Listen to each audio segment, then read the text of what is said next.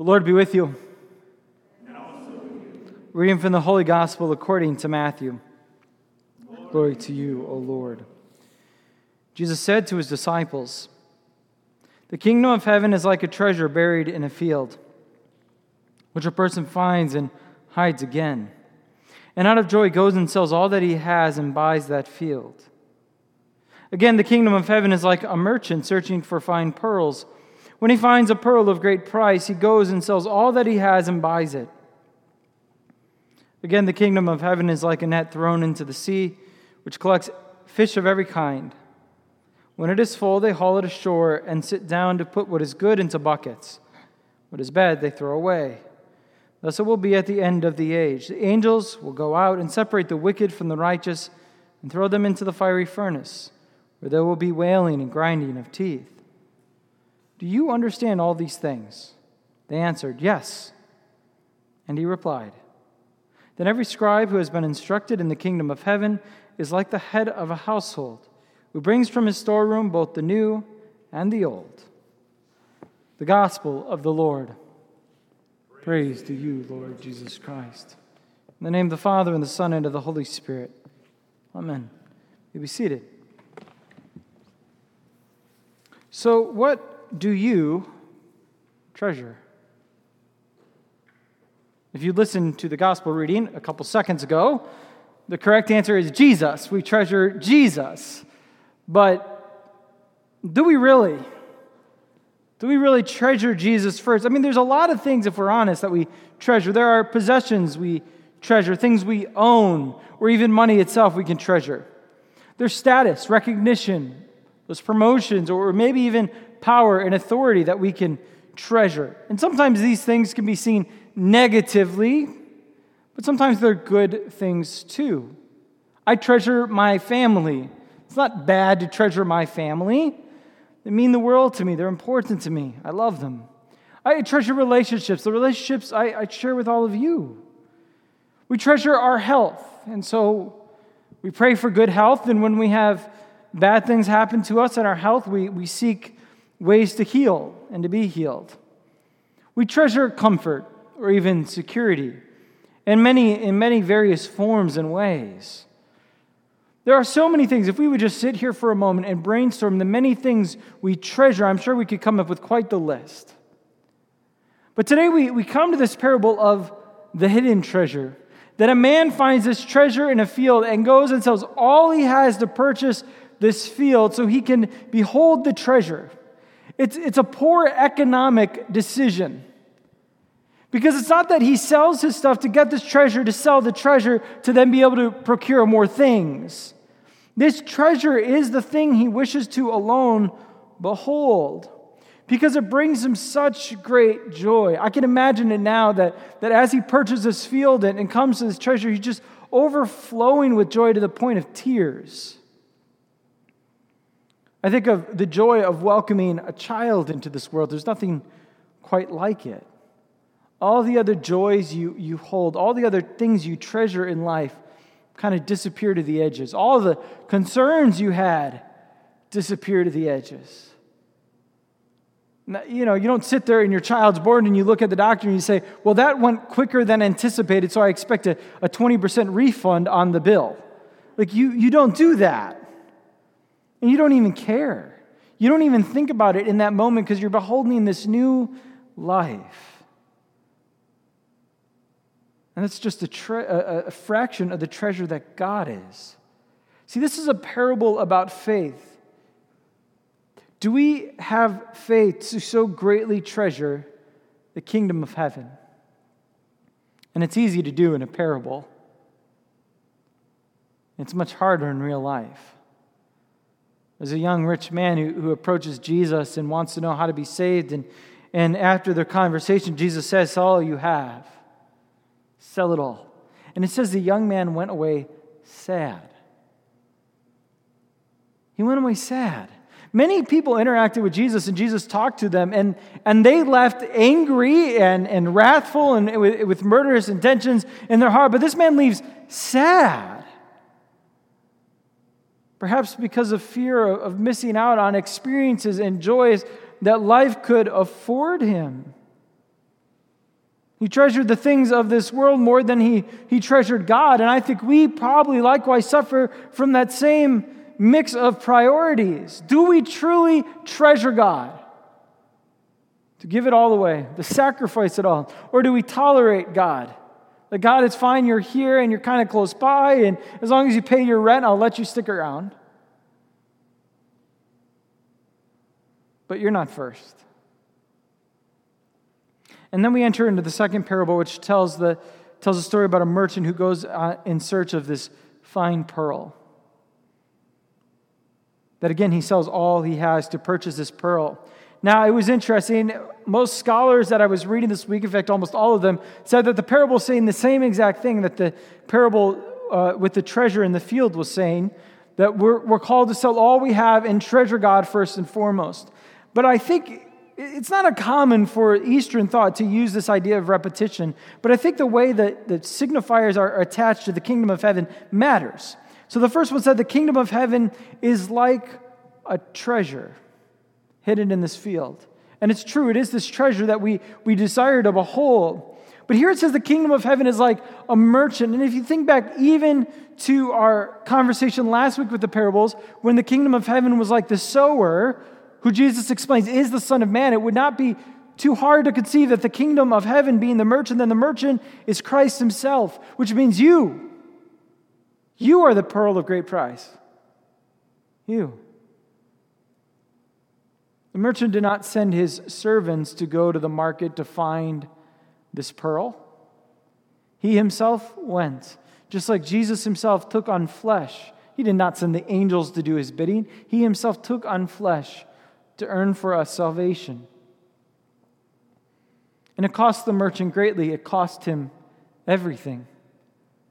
Just like it cost Jesus everything as he laid down his life for us. The point of it all? God treasures you. God treasures you. He seeks you out with the same compassion as a shepherd seeks out a lost sheep. Just as we hear in the scriptures that we love because God first loved us, so it is that we treasure Him because He first treasures you. He treasures us. And both these parables is, is a treasuring, a, a love, a joy beyond all sensibility is not a very smart economic proposal, especially to our capitalistic mind. But you're supposed to diversify your portfolio. So if one of your investments goes south, you have other investments that can keep going, hopefully, well.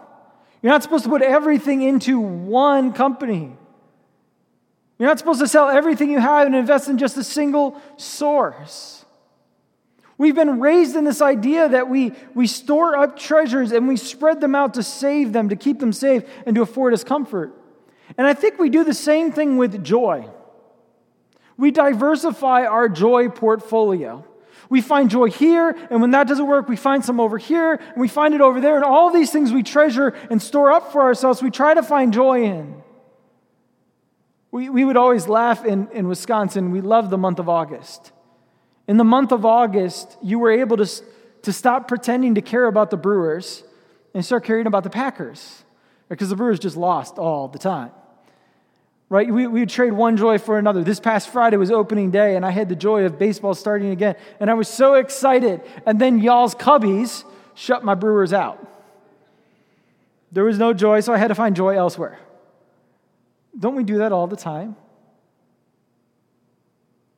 We have a diverse portfolio of joy, but none of it truly satisfies us. Because we're not looking for some acceptable level of joy. We're talking about the tear inducing joy that God promises us.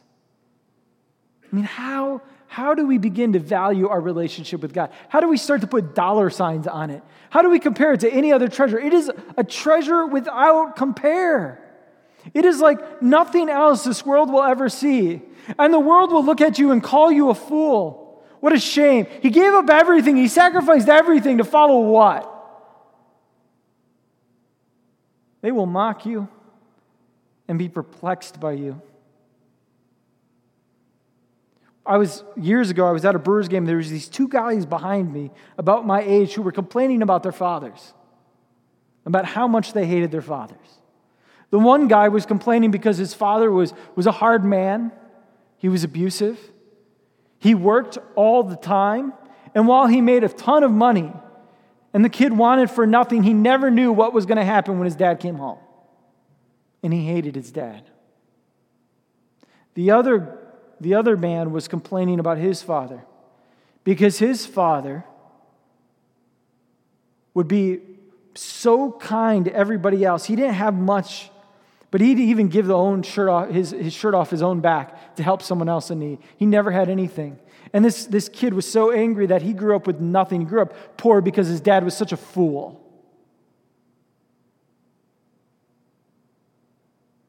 I have no doubt that that man's dad had a treasure that was greater than the treasures of this world, and his son couldn't see it. Because the one who truly treasures God in his heart already knows that they have everything.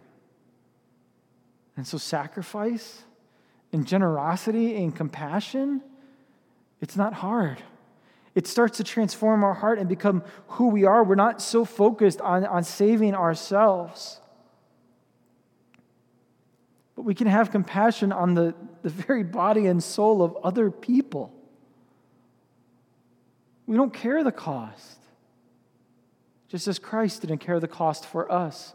Judgment Day is coming. It's coming. Coming for us all. Last week, Jesus begins the, the talk of parables with a parable about judgment, the judgment day.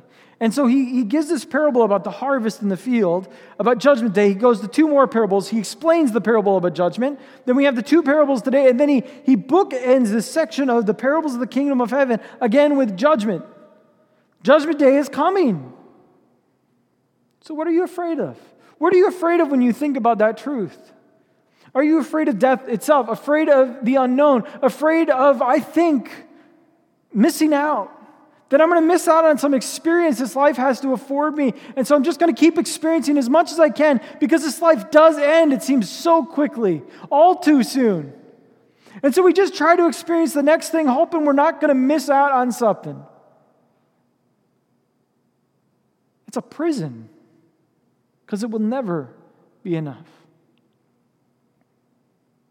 And it'll never compare to the treasure of Christ, of our God who speaks a word that's creative, that, that creates life out of death, brings light into darkness. Our God who is patient with us in our transgressions. He's so patient with us in our sin, and He forgives us again and again.